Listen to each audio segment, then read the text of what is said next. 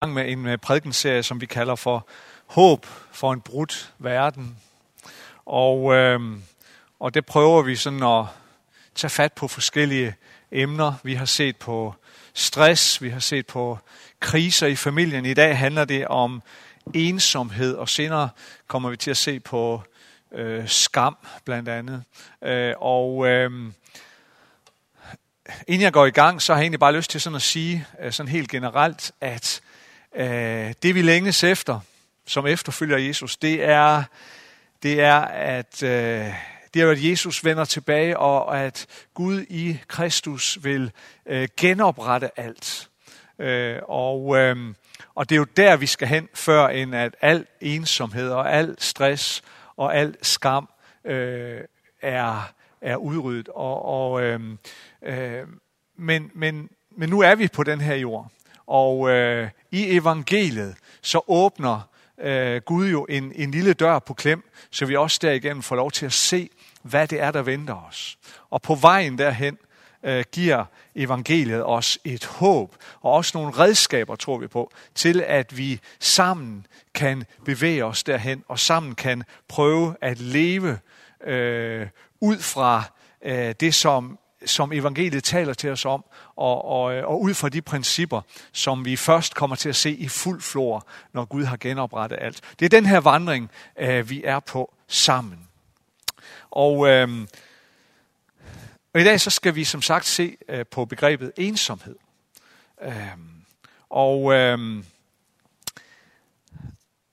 ensomhed, som jeg forstår det, øh, og som jeg kommer til at bruge det begreb i dag, det handler om det her fænomen, hvis vi kan sige det på den måde, og hvad det gør ved os, at man kan føle og opleve en manglende øh, forbindelse til andre mennesker. At man føler sig uforbundet, eller på engelsk vil man sige disconnected med andre mennesker. Øh, og øh, der er en uh, Mathias Lasgaard, han er lektor i psykologi, og øh, han, øh, han definerer ensomhed på den her måde.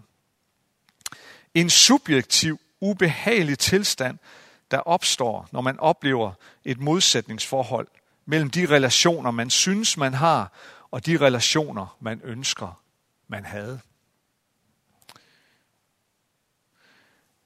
Ensomhed, tror jeg, kan opleves, både når vi er helt alene, uden nogen mennesker omkring os, igennem kortere eller længere tid. Men jeg tror lige så vel, det kan opleves, når der er masser af mennesker omkring os i forskellige sammenhænge. Det afgørende må siges og have noget at gøre med, i hvor stor eller lille grad du oplever at være forbundet med andre mennesker. Ensomhed er faktisk et område, som er rimelig veldokumenteret i forskning og undersøgelser øh, gennem de senere år både her i Europa og også i USA. Øhm, og øh, jeg kommer bare her med nogle øh, ganske få statements eller få resultater, som man gennem undersøgelser øh, er kommet frem til. Vores sociale liv og hvordan vores forbundethed med andre mennesker, det fungerer, det har en mere eller mindre direkte forbindelse til både vores psykiske og vores fysiske velvære. Der er en klar forbindelse. De sociale mønstre i vores tilværelse, de ændrer sig. Ikke mindst vores samlivsmønstre, de ændrer sig. Gennem de senere år, så er antallet af, af, af mennesker, der er øh, single, mennesker, der lever øh, alene øh, det sted, øh, det fører ikke nødvendigvis til ensomhed. Men det kan gøre det. For nogle er det et bevidst valg at leve alene, øh, og for andre øh, er det ikke et bevidst valg. Øh, jeg fandt frem til en amerikansk undersøgelse. Den er nogle år gammel. Den er fra 2010, så den har sådan en halvsnæs år på banen. Men, men, men øh, men den viste, at, at mere end en tredjedel af alle amerikanere over 45 år, de sagde, at de var ensomme.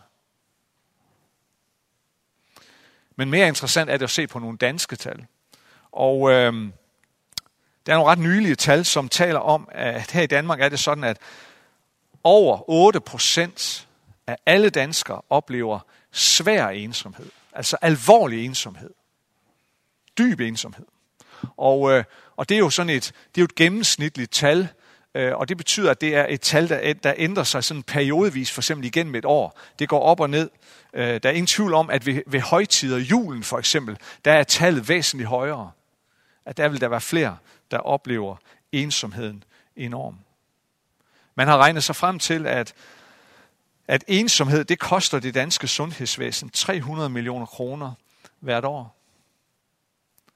Hvert år er der cirka 10.000 hospitalsindlæggelser, der er relateret til det, man kalder for svage sociale relationer. Dybest set ensomhed.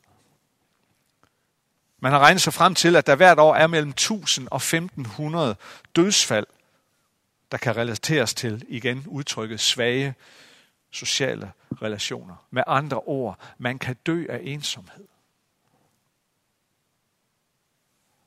Man siger også, at de fysiske lidelser, der kan relateres, der kan, der kan forbindes direkte til ensomhed, det er på linje med de lidelser, der kommer ud af, altså i omfang, der kommer ud af, at man ryger 15 cigaretter om dagen over en lang periode. De fysiske lidelser, siger man, der kan relateres til ensomhed, de fylder faktisk mere i sygehusstatistikker og sygehusøkonomi, end de, end de sygdomme, der har med overvægt at gøre. Så vi har altså med et, et, et, en, øh, det, det er et alvorligt emne. Ensomhed kan være alvorligt. Hvis vi sådan vil prøve at dykke lidt ned i det her, så tror jeg jo, at vi, vi bliver nødt til at se på, hvad er det, der ligger dybt begravet i os mennesker. Øh, og øh, der er klart, at, at vi, vi vil vende os til Bibelen. Hvad taler Bibelen om? For den er rettesnoren for vores liv. Og her skal vi tilbage til begyndelsen, hvor Gud i forbindelse med skabelsen af mennesket siger sådan her. Det er ikke godt, at mennesket er alene. Så står der i første Mosebog, det andet kapitel. Det er ikke godt, at mennesket er alene. Altså det er simpelthen, det er forankret i skabelsen. Mennesket har ikke godt af at være alene. Sådan er vi, sådan er vi, sådan er vi ikke skabt til at være helt og aldeles alene. Vi er skabt til fællesskab. Vi er skabt til relation. Vi er skabt til relation med Gud. Det går som en rød tråd igennem Bibelen, synes jeg. Lige fra de allerførste kapitler. Og Gud er jo selv relation. Gud er selv i en, i en perfekt og fuldkommen relation. Fader, søn og helligånd. Og vi er skabt med en invitation ind i den relation, ind i det fællesskab. Men vi er ligeledes skabt til relation med andre mennesker. Det er ikke godt, at mennesket er alene. Vi skal jo tænke på, da Gud siger det her, der har han skabt Adam. Og Adam, det var på en måde perfekt. Han var det allermest perfekte sted i Edens have. Og han var i den, aller, den allermest perfekte relation med Gud selv. Og alligevel, alligevel så, så træder Gud lige et skridt tilbage, kigger på Adam og siger, hmm, det er ikke godt, at mennesket er alene. Jeg vil gøre noget mere. Jeg vil skabe en hjælper, der svarer til ham.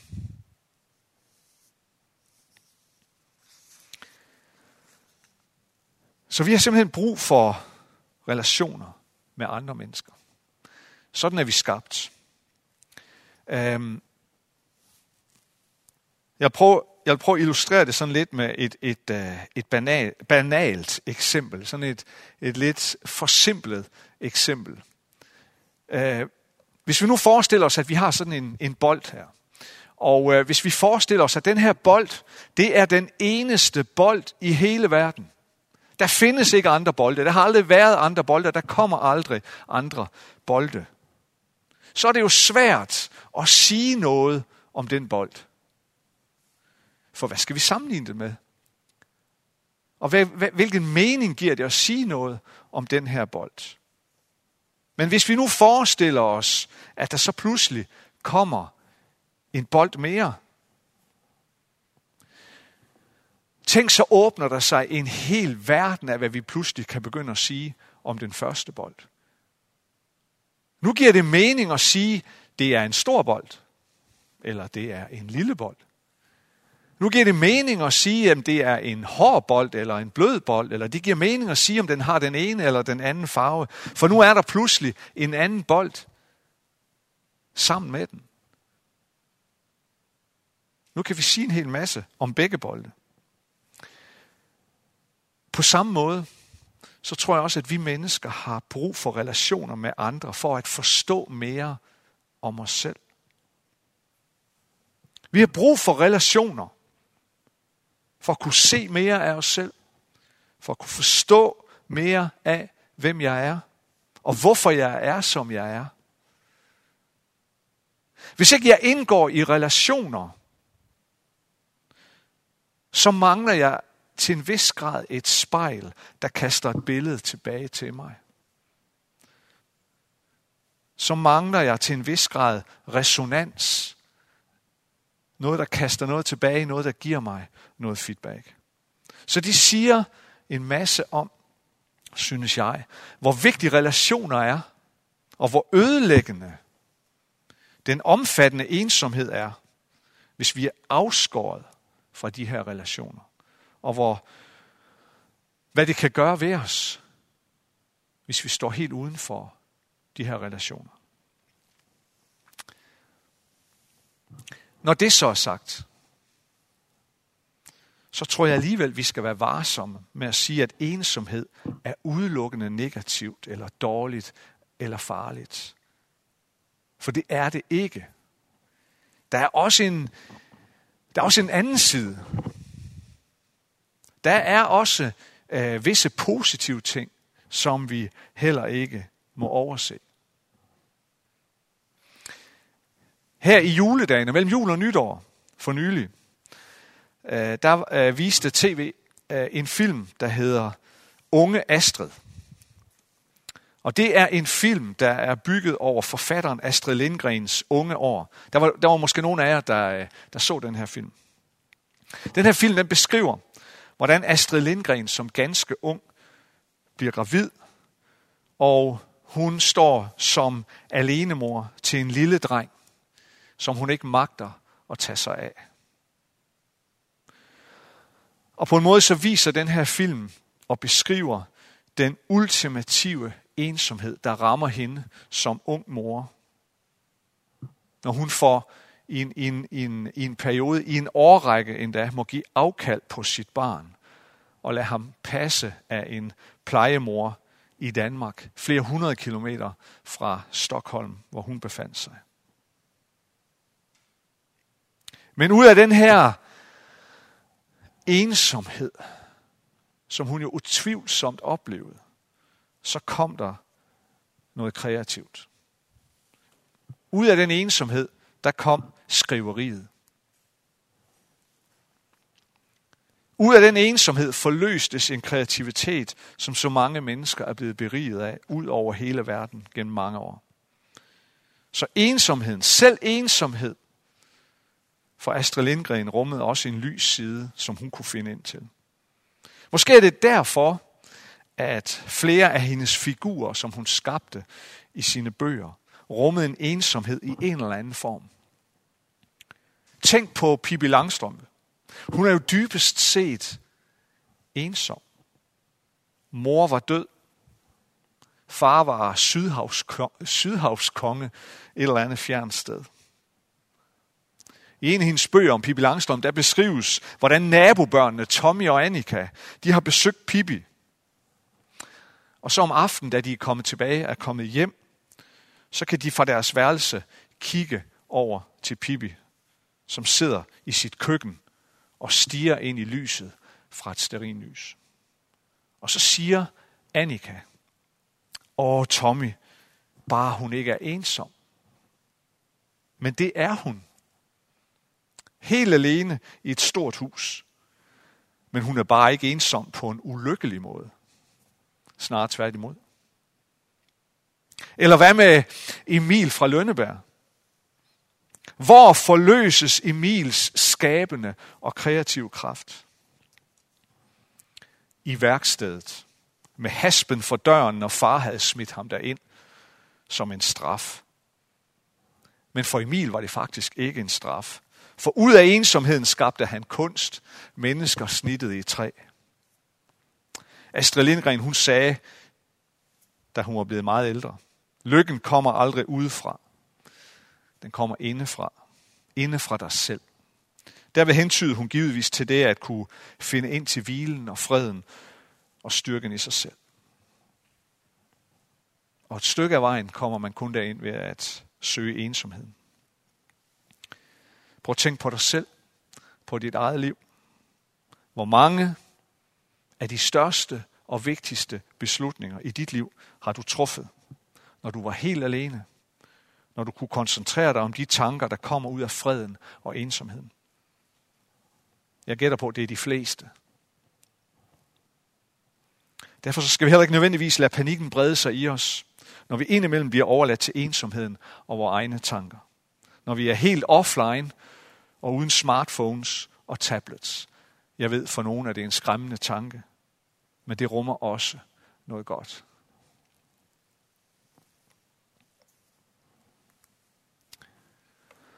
Ensomhed spiller en rolle for mange af Bibelens personligheder.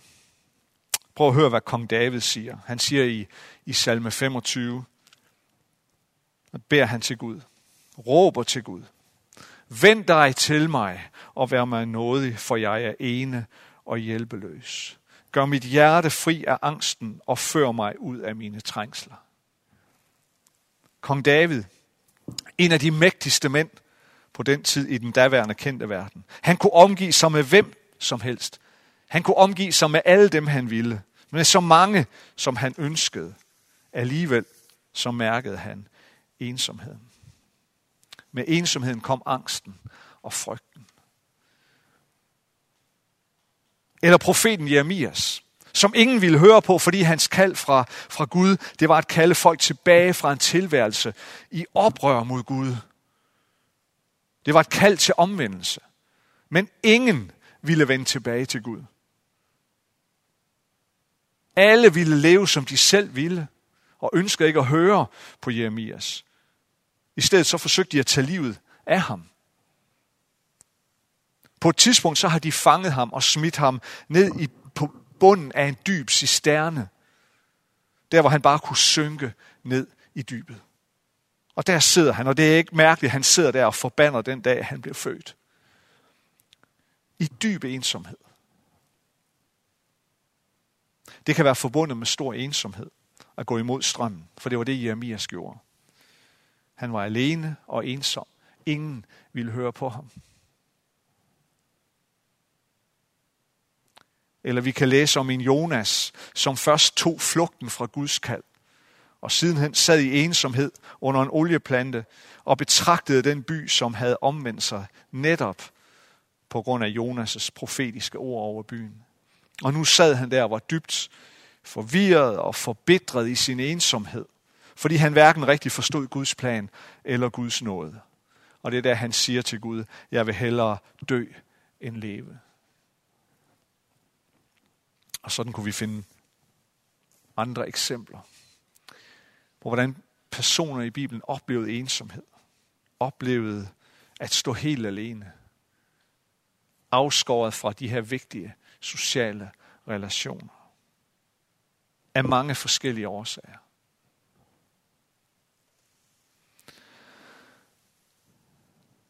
Hvordan taler evangeliet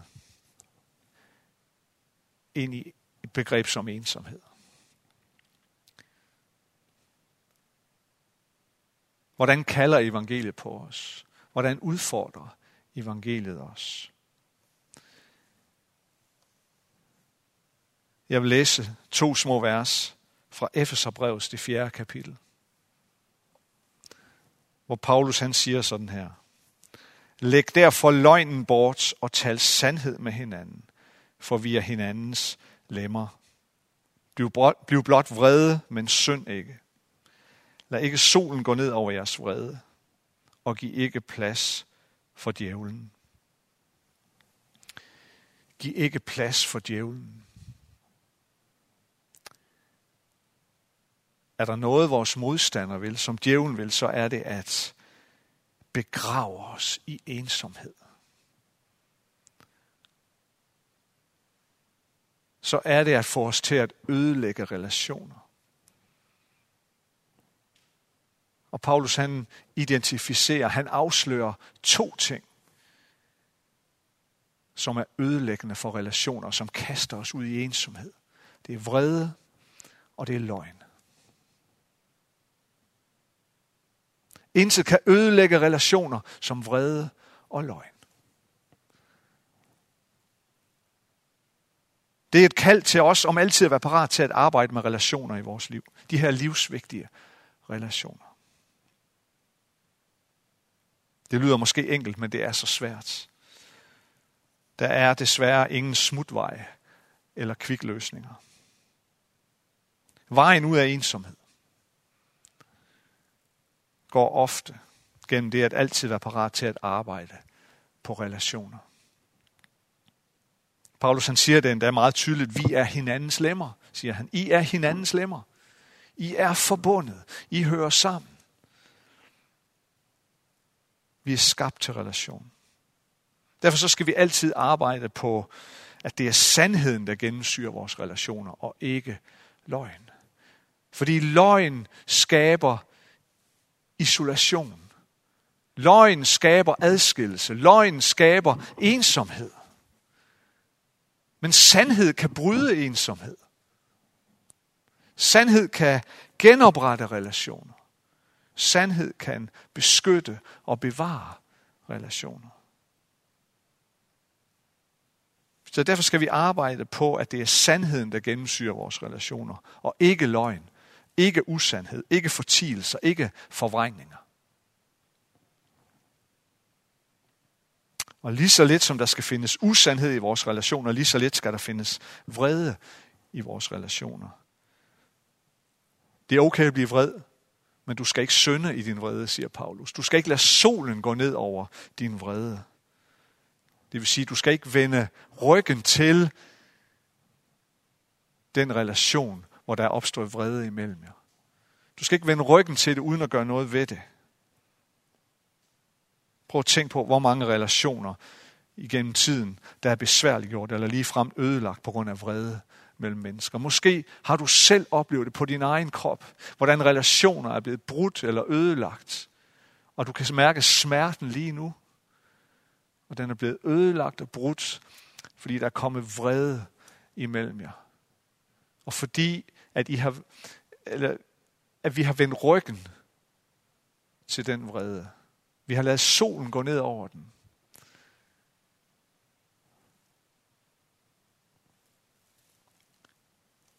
Hver gang solen får lov til at gå ned over vrede mellem mennesker, desto sværere bliver det at reparere de her relationer. Desto mere fjerner vi os fra hinanden. Desto mere ensomme bliver vi.